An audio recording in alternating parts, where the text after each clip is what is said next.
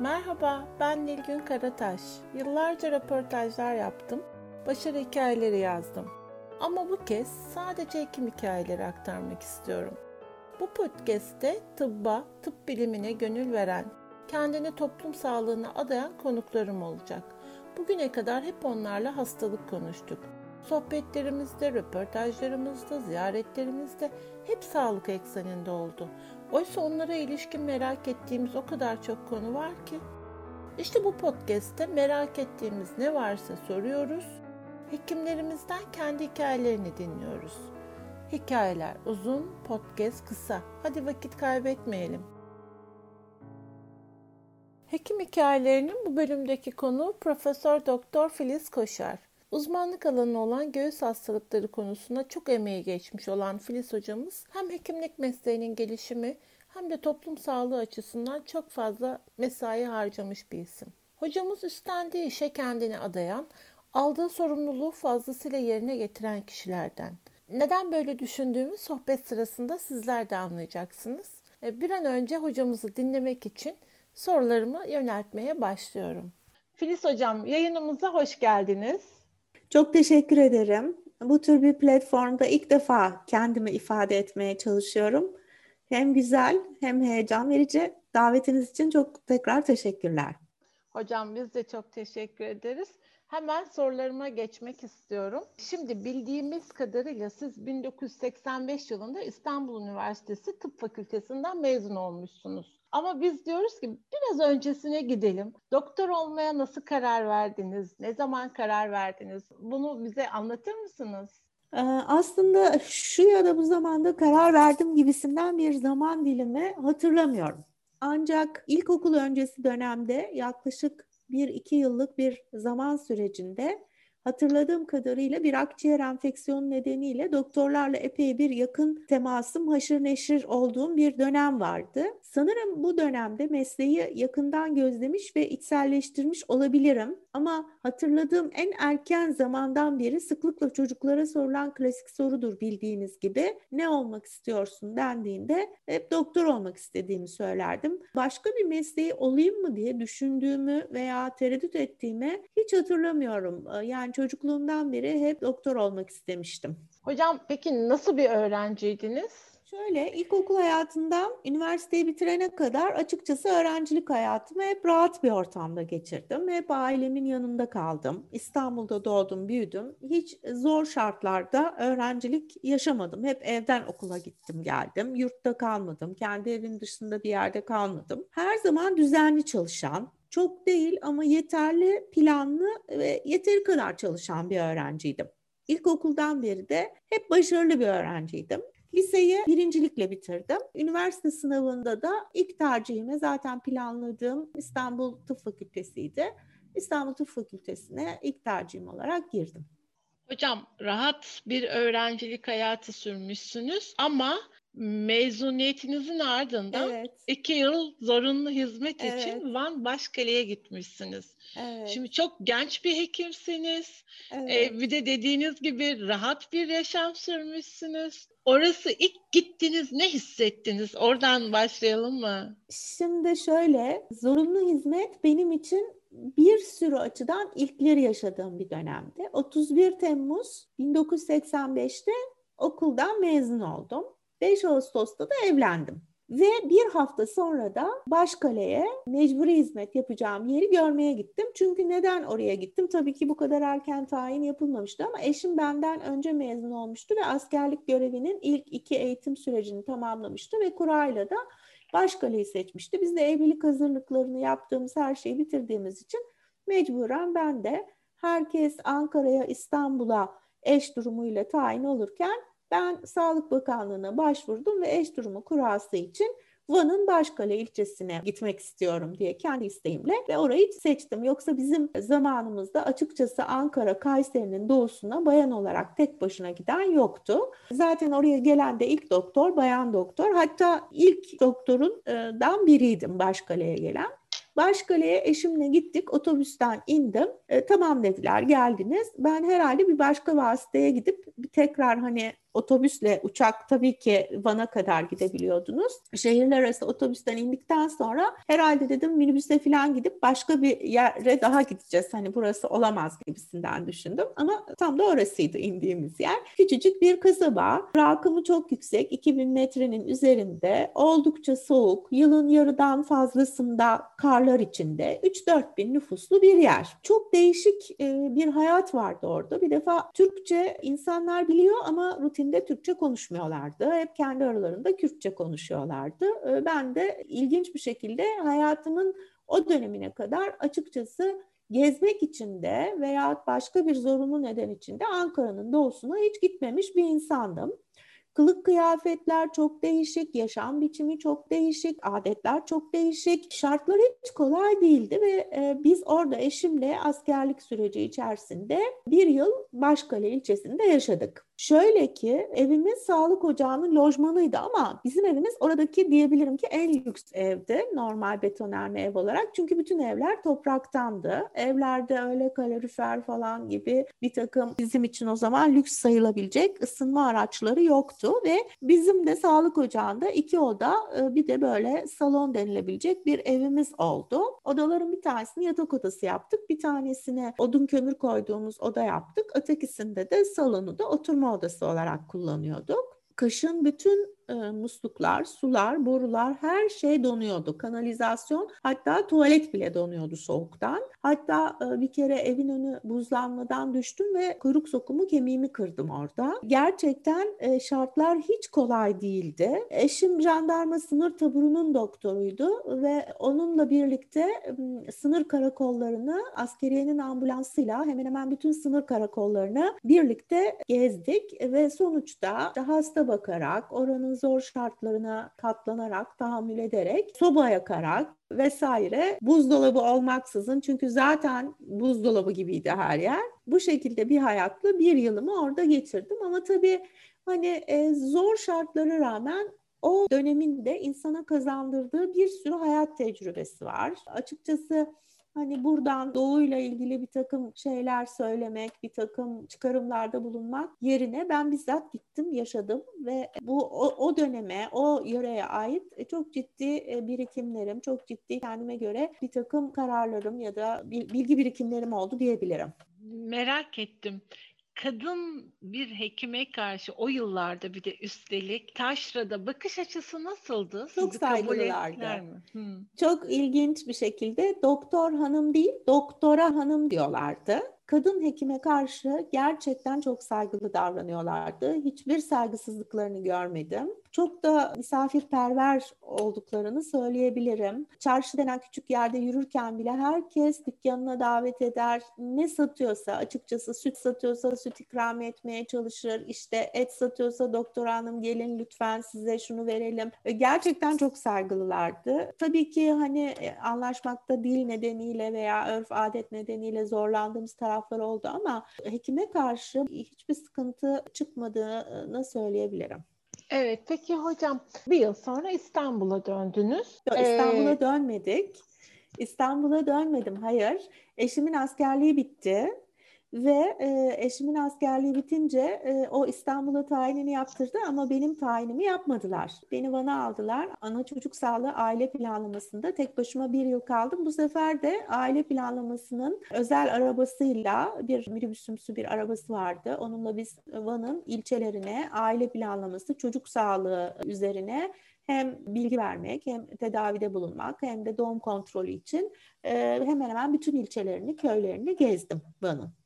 Peki İstanbul'a dönüşünüz nasıl oldu hocam? Ee, İstanbul'a dönüşüm e, şöyle oldu. E, orada tabii hani e, geride dönememenin ve yalnızda kalmanın verdiği motivasyonla TUS açıldı bir yıl sonra mezuniyetimizden bir yıl sonra merkezi üniversite hem de devlet hastanelerinin bir arada değerlendirildiği ilk TUS sınavı açıldı ve ben ilk TUS sınavına girdim. TUS sınavında Yedikule Göğüs Hastalıkları ve Göğüs Cerrahisi'nin göğüs hastalıkları ihtisasını kazandım ve o şekilde İstanbul'a döndüm.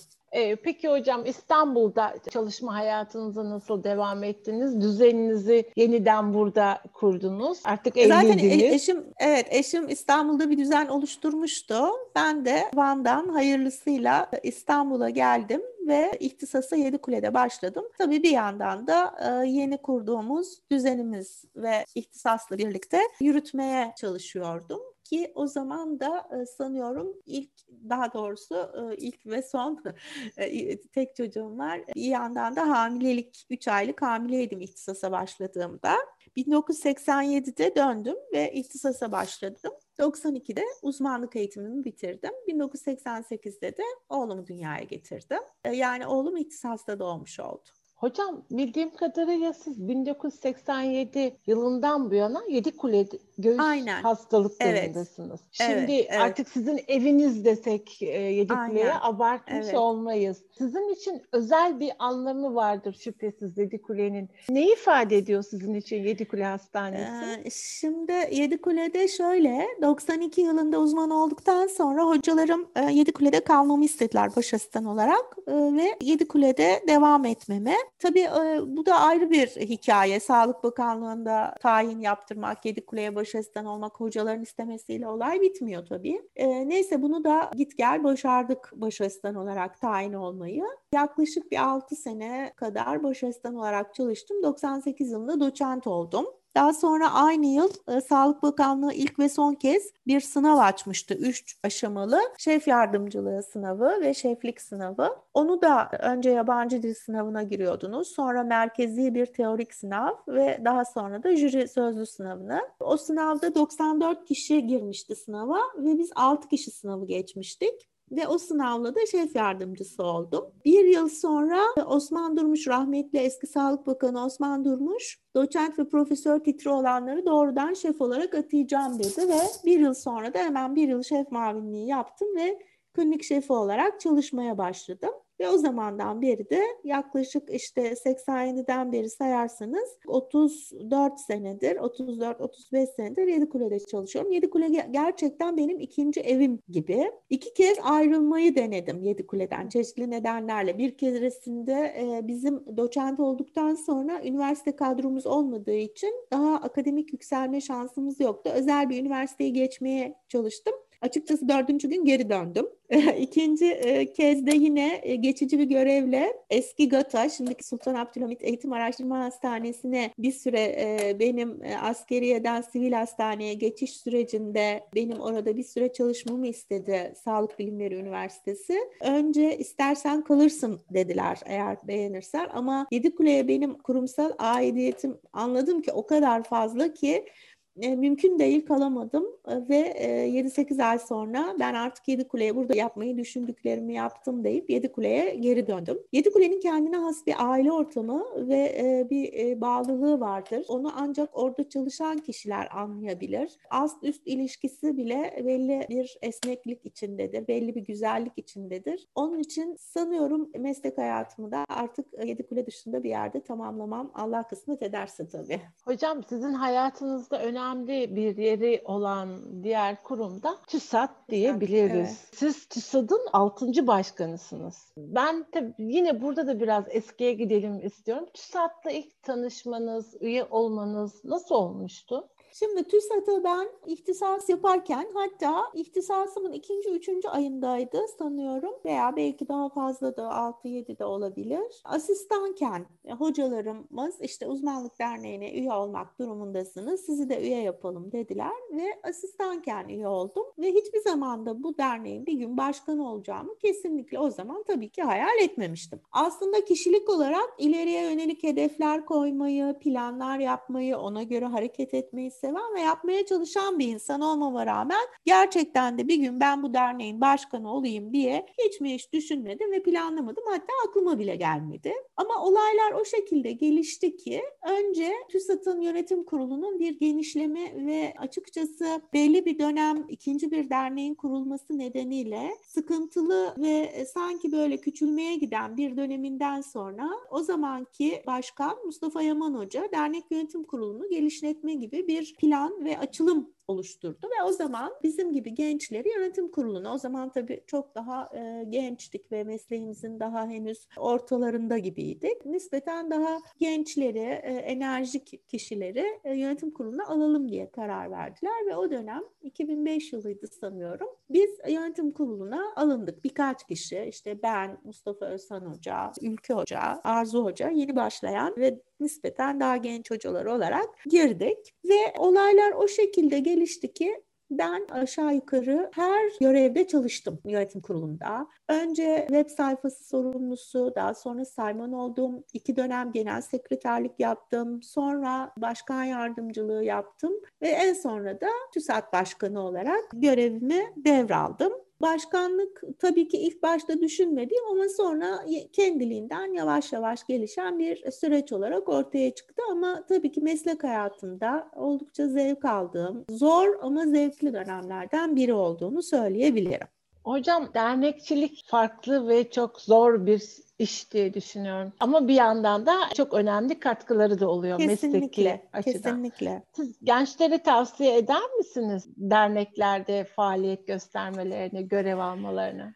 Şimdi şöyle, tabii ki böyle bir uzmanlık derneğinde, sivil toplum kuruluşunda çalışmak bana hem mesleksel açıdan hem de kişisel açıdan birçok artı değerler kattı. Tüm camiayı çok daha yakından tanımak, camiayla iletişim kurmak, göğüs hastalıkları camiasıyla asistanından hocasına kadar. Hatta camia dışında diğer sivil toplum kuruluşlarıyla, Sağlık Bakanlığı'yla veya diğer resmi kuruluşlarla bağlantı kurmak, onları tanımak, iletişim becerileri geliştirmek, zor insanlarla başa çıkmak, başa çıkmayı öğrenebilmek, herkesin biraz nazını çekmek, yine uluslararası platformlarda meslektaşlarımızla mesleksel ve sosyal ilişkileri kurma şansını yakalamak gibi çok sayısız katkıları oldu oldu bana TÜSAT'ın kişisel ilişkilerim açısından, meslektaşlarıma daha doğrusu gençlere tabii ki ciddi şekilde bir sivil toplum kuruluşuna en azından bir şekilde bir yerden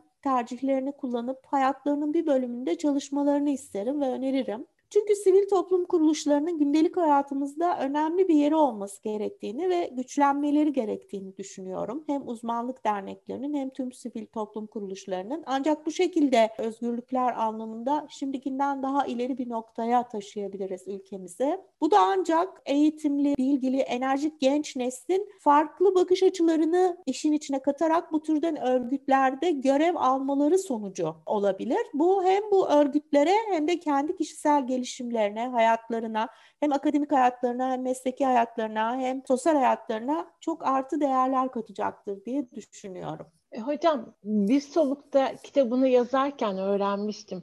Siz başkanlık evet. yıllarınızda böyle çift telefonla gezen, evden uzakta fazla mesai yapan, evde olduğunda evet. da işte geceleri oturup mailleri yanıtlayan bir başkanmışsınız buradan anlıyoruz ki iletişimi kuvvetli bir insansınız. O dönem size nasıl bir sorumluluk yükledi? Hayatınızda neler değiştirdi başkan olmak? Şöyle hakikaten çift telefonla geziyordum. Hatta iki tane de ajandayla geziyordum. Bir ajanda kendi e, Yedi Kule ve Yedi Kule'deki sorumluluklarım için normal akademik hayatımda bir ajanda da TÜSAT için tuttuğum ajandaydı. Konuştuğum herkesi, işte gelen firma temsilcileri veya işte o gün kimi ziyaret etmişsem, kiminle konuşmuşsam, ne notlar almışsam veyahut ne yapmam gerekiyorsa onların hepsini kayıt etmeyi, randevularımı kayıt etmeyi, hiçbir şey unutmamayı ve ne zaman kime söz vermişsem hangi saatte onunla iletişim kurma gibi böyle ince detaylara önem veren bir insanım.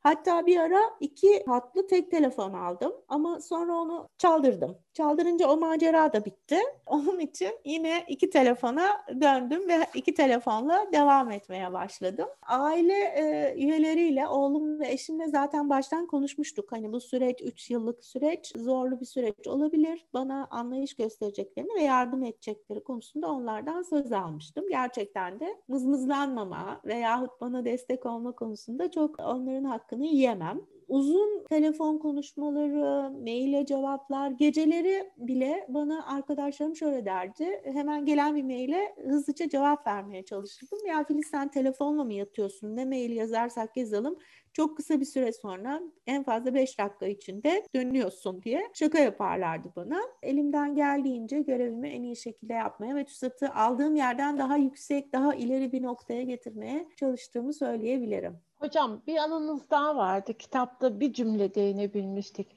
Oğlunuzu evlendirdiğiniz günün hemen ertesinde Merkez evet. Yürütme Kurulu toplantısına katılıyorsunuz. Ee, biraz şaşırtıyorsunuz arkadaşlarınızı sanıyorum. Evet. Nasıl oldu? Düğünü de erteleyemediniz, toplantıyı da erteleyemediniz. Siz ikisini birden yaptınız. Aslında bir taşla iki kuş vurmuş olduk. Şöyle ki cumartesi akşamıydı düğün. Biz genellikle yönetim kurulu toplantılarını sanırım benim başkanlık döneminde bazen cumartesi bazen pazar yapıyorduk. Tabii hafta içi kendi mesaimiz var. Hafta içi toplantı yapamıyoruz. Şimdiki gibi online'da toplantı yapmıyorduk o zaman. Aslında yapılabilirmiş. Şimdi onu gözlemledik. Pazar günü, cumartesi günü, cumartesi akşamı düğün vardı. Tabii ki yönetim kuruluyla o kadar iyi dostluklar, o kadar uzun soluklu dostluklarınız oluyor ki onlar da düğünümüze davetliydiler. Farklı illerden gelen arkadaşlarımız madem ki İstanbul'a geldiler. E o zaman pazar günü bir taşla iki kuş vuralım. Bir de hem masraflardan tasarruf etmek için madem ki geldiler yönetim kurulu toplantısı da yapalım dedik. Akşam düğünde eğlendik, güzel vakit geçirdik. Sabahleyin de e, ben yine kalktım güzel güzel yorgun olmama rağmen giyindim. Normal şekilde toplantıya katıldım. Genellikle zaten hani çok ciddi bir mazeretim, sağlık mazeretim olmadığı sürece bu tür planlanmış işleri ertelemek veya yapmamak beni yapmaktan daha çok strese sokar. Onun için toplantıya katıldık güzel güzel. Bu şekilde de planımızı, programımızı aksatmamış olduk. Hocam bir de merak ettiğim bir konu var. Şimdi biz doktorlarımızın çoğunu hatırlarız hayatımız boyunca gittiğimiz doktorların. Siz hastalarınızı hatırlar mısınız? Unutamadığınız hastalarınız, hastanılarınız var mıdır? Var tabii olmaz mı? Hele e, şimdi Başkule'de çalışırken de çok değişik hatıralarım, anılarım oldu. Yedikule de farklı popülasyonda hasta kabul eden bir hastane takdir edersiniz ki. Çok değişik hastalar oldu. Her ikisinden de birer tane anlatayım isterseniz. Şöyle Başkale'deyken bir öğleden sonra e, normal bir gün hasta bakıyorum, sağlık ocağındayım, oturuyorum. Sakin bir gündü. Bir baktım orada hastaları getirmek için bir hasta geliyorsa bir otobüste yanında otobüs diye abartmayayım da bir minibüs insan gelir. Yani bir hastanın yanında en az bir 5-10 kişi gelir. Ee, yine böyle bir baktım bir minibüs yanaştı. Bir kadın elini yüzüne kapatmış ve elinde böyle kanlı bir pamuk tutuyor falan. Neyse kabul ettik muayene odasına. Acil bir durum olduğu belli. Nedir diye sordum yakınlarına. Tabii anlaşmak için mutlaka kadınların çoğu da Türkçe bilmedikleri için mutlaka bir tercüman kullanıyorsunuz. Şöyle bir olay gerçekleşmiş. Bu kadın ağanın yanında çalışıyor. Kocası da ağanın çobanı olarak çalışıyor. Karı koca ikisi de ağanın marabaları olarak çalışıyorlar. Çoban yani e, eşi, kadının eşi, kadını ve ağayı uygunsuz bir şekilde yakalıyor. Ve yakaladıktan sonra nasıl olduysa ağanın kulağını kesiyor. Bayağı bildiğiniz kulak kepçesini, kadının da burnunu. Kadın elinde bir burun ve o şekilde getirdiler sağlık ocağına. Tabii ağanın etrafında bir sürü insan var. Onu hemen almışlar, Van'a götürmüşler. Ama kadıncağız kalmış tek başına Etrafındakiler bir şekilde onu sağlık ocağına kadar getirmişler ama tabii bizim yapabilecek bir şeyimiz yok. Burnu yerine dikecek halimiz de yok. İlk müdahaleyi işte kanı durdurma vesaire e, iki tane daha meslektaşım vardı. Onlar da mecbur hizmet için gelmişlerdi. Onlarla birlikte yapabildiğimiz ilk müdahaleyi yaptık. Daha sonra da askeriyeden rica ettik. Kimse de götürmek istemiyor kadını e, Van'a, merkeze. Rica ettik. Bize bir e, araba çevirdiler, buldular. Kadını arabaya koyduk ve Van'a gönderdik. Daha sonra Van'da yapılabildiği kadar burun yerine dikilmiş ve bu hikayenin de bu o, kulak kesme meselesi hani eski kulağı kesiklerden misin diye bir laf vardır. Meğersem oradan geliyormuş. Bu şekilde yaramazlık yapanlar kulak kesilerek ve burun kesilerek cezalandırılıyormuş. Bu benim hiç unutamayacağım bir anıdır. Yani Van'a ait, Başkale'ye ait. Bir tane de Yedikule'ye ait var. Çok var da Yine böyle hiç unutmayacağım. Yedi Kule'de de öyle hastalar vardır ki özellikle tüberküloz döneminde yani ilk asistanlığa girdiğim yıllarda aylarca yatarlar 7-8 ay. Tüberküloz da zaten tedavisi uzun bir hastalık. Yine böyle bir hasta aile Trakya'da oturuyor sanıyorum. Trakya'nın köylerinden birinde hastayı getirmişler, bırakmışlar, e, gitmişler. Adamcağız tüberküloz için birkaç ay, 6-7 ay falan yattı. Ama böyle çok öz bakımı iyi olmayan, işte aile iletişimi de çok iyi olmayan bir hasta anladığım kadarıyla. Ve artık biz dedik ki sen artık iyi oldun, taburcu olmak durumundasın. Senin aileni çağıralım. Telefon ediyoruz, aile gelmiyor, almak istemiyor, kabul etmek istemiyor. Biraz daha kalsın hastanede, işte e, iyicene iyileşsin. Hem orada bakılıyor, ediliyor gibisinden. Artık asistan arkadaşlarımdan bir tanesi valla ben dedi e, şey yapacağım dedi e, bu hastayı gönderebilmek için aileye öldüğünü söyleyeceğim dedi. O zaman nasıl olsa gelirler. Yani çok mantıklı gelmedi ama tamam dedik bir deneyelim. Çünkü başka türlü gönderemiyoruz hastayı. Telefon etti. Hastanız dedi vefat etti ve gelip almanızı istiyoruz. Bir baktık ertesi gün kapıya bir araba, içinde bir tabut, önde de bir işte yakınlarından bir arabanın önüne oturmuş ve geldiler. Hastanın yaşıyor olduğunu görünce hiç hoşlarına gitmedi tabii. Halbuki onlar tabutla hastayı almaya gelmişlerdi. Tabii şimdi hasta nereye oturacak? Tabutu dedik bırakın burada. Sonra siz hastayı alın götürün. Bir sedye verelim arkada gitsin. Sonra gelir tabutu alırsınız. Şoför dedi ki hayır bu tabut çok kıymetli. Değişik bir ağaçtan yapılmış kestane mi kayın mı ne bir şey söyledi. Ben de tabutu bırakamam. Peki ne olacak? Kaymakama telefon edip sormam lazım. Ondan sonra ne yapacağımız konusunda eğer dedi tabutu bırakmamı kabul ederse o zaman olabilir. Neyse telefon etti hayır demiş sakın tabutu bırakma kaybolur oralarda zaten başka tabutumuz da yok. Hastayı canlı hastayı tabutun içine koyduk ve hasta ailesiyle birlikte bu şekilde köyüne gitmiş oldu. Bu da hiç unutmadığım yani güler misiniz, ağlar mısınız? Öyle bir hikaye. Gerçekten bu türden hikayeler e, çok var aslında anlatmaya kalkarsanız. Onca yılın sonunda bütün bu yaşadıklarınızdan sonra hekim olduğunuz için mutlu musunuz? Kesinlikle mutluyum. Evet. Tekrar dünyaya gelsem yine hiç bir kararım değişmez. Yani başka bir mesleği pek öyle kendime yakıştırıyor muyum derseniz yani e, hekim olmasam ne olurdum? İyi bir ev hanımı olurdum herhalde. Başka bir şey düşünemiyorum. evet çok belki size tuhaf gelecek ama tercih ettiğim meslek hakkıyla her şeyi yapan bir ev hanımlığı. Çocuklarımı büyütmeye çalışırdım. Hocam peki madem hekimsiniz ve mutlu bir hekimsiniz sizin gibi hekim olmak isteyen gençler adına soruyorum. Onların da sizin gibi e, hekim olabilmeleri, mutlu bir hekim olmaları için ne yapmaları gerekiyor? Ne tavsiye edersiniz? E, şimdi şöyle aslında e, yani Türkiye'de şu anda hekimlik yapmak çok kolay değil. Onu bir kere e, söylemem gerekir. Hani çok idealist olmanın dışında ki bu kadar idealist olsanız bile yine zaman zaman sizi acaba mesleği bıraksam mı noktasına getiren anlar olabiliyor. Bunu bir kere yatsınamaz bir şekilde söylemem gerekir.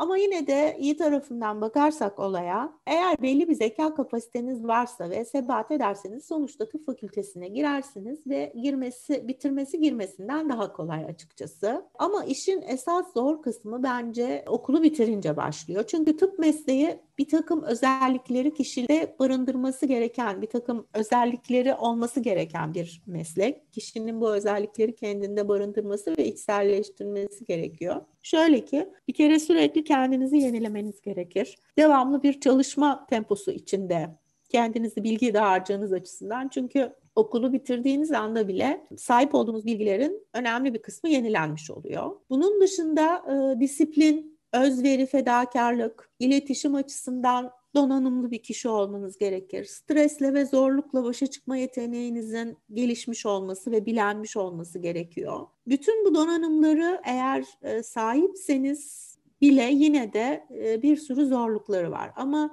bir şekilde doktorluk yapar mısınız? Evet yaparsınız. Ama bu noktalardan eğer kendinizi geliştirmediyseniz, kendinizi değiştirmediyseniz bu anlattığım özellikler açısından yaptığınız bir hata, bir eksiklik, bir ihmal sonuçta size emanet edilmiş bir kişinin en kıymetli varlığı olan hayatına ve sağlığına mal olabilir ve bu kişi aynı sizin sahip olduğunuz gibi başka birinin kıymetlisi olabilir. Annesi, babası, evladı, kardeşi olabilir. O nedenle en önemli şey bütün bu önemli şeylerin farkına varmak e, ve ona göre hekim olmaya karar vermek gerekir. Yoksa çalışmak, zeka ve sınav başarısı e, onlar bence en kolay şeyler. Tavsiyelere devam etmek istiyorum. Bu sefer biraz daha genel diye düşünebiliriz. Şimdi bunun için ben cümlenin başını kurup devamını size bırakacağım. Evet.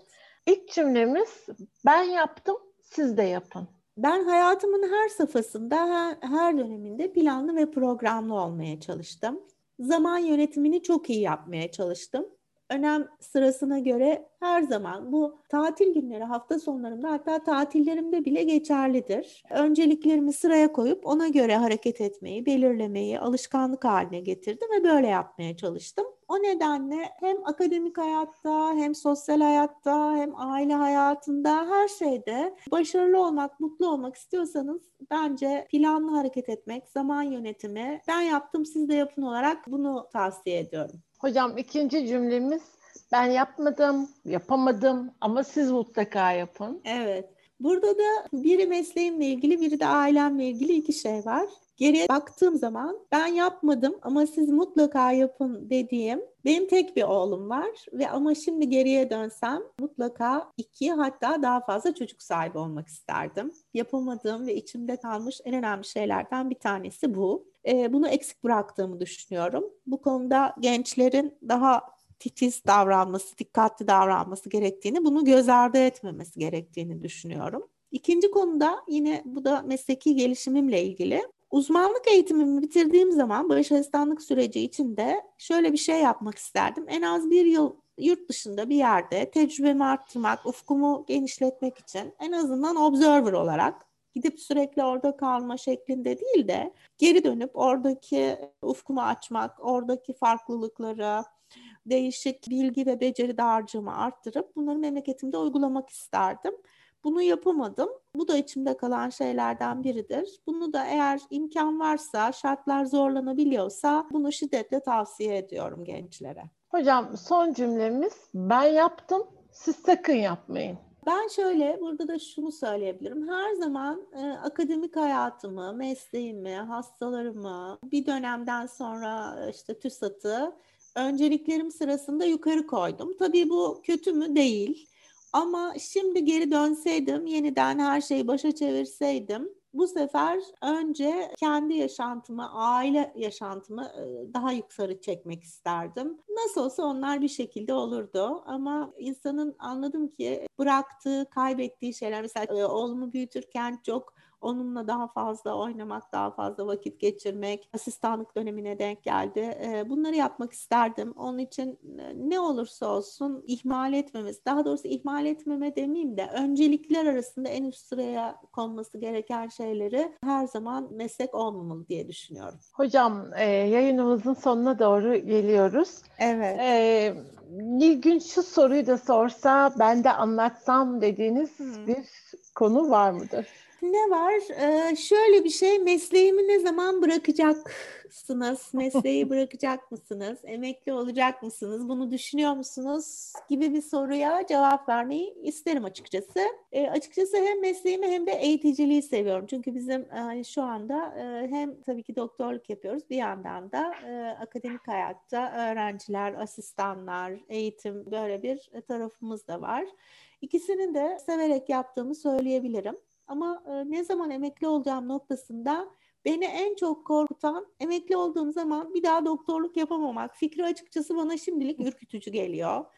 Bir yandan istediğim ve vakit ayıramadığım hobilerimle uğraşmak, zaman ayırmak, ne bileyim işte kitap okumak, bir şeyler yapmak falan sanki hoş güzel gibi gelse de kulağa bir yandan da bu mesleği bırakmak düşüncesi şimdilik beni ürkütüyor ama şunu da kabul etmem gerekiyor ki kendimi yavaş yavaş bu fikre alıştırmam gerekir. Çünkü hayat sadece doktorluktan ve meslekten ibaret değil biraz da kendinize vakit ayırmanız gerekir diye düşünüyorum. Hocam güzel düşünüyorsunuz ama henüz size ihtiyacımız var. Siz buna yavaş yavaş hazırlayın kendinizi. Evet, yavaş yavaş hazırlanmakta yarar var.